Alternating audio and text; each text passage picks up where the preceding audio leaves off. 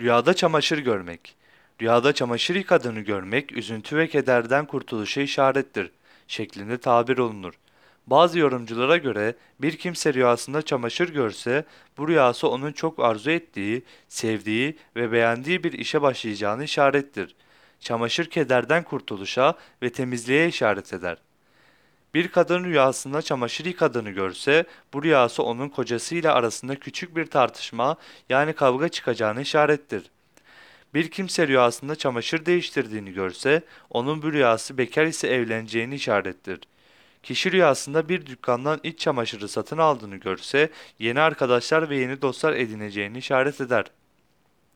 Bir kimse rüyasında evinin avlusunda ipe çamaşırlar astığını görse, onun bu rüyası ayrılığa işaret olarak yorumlanır.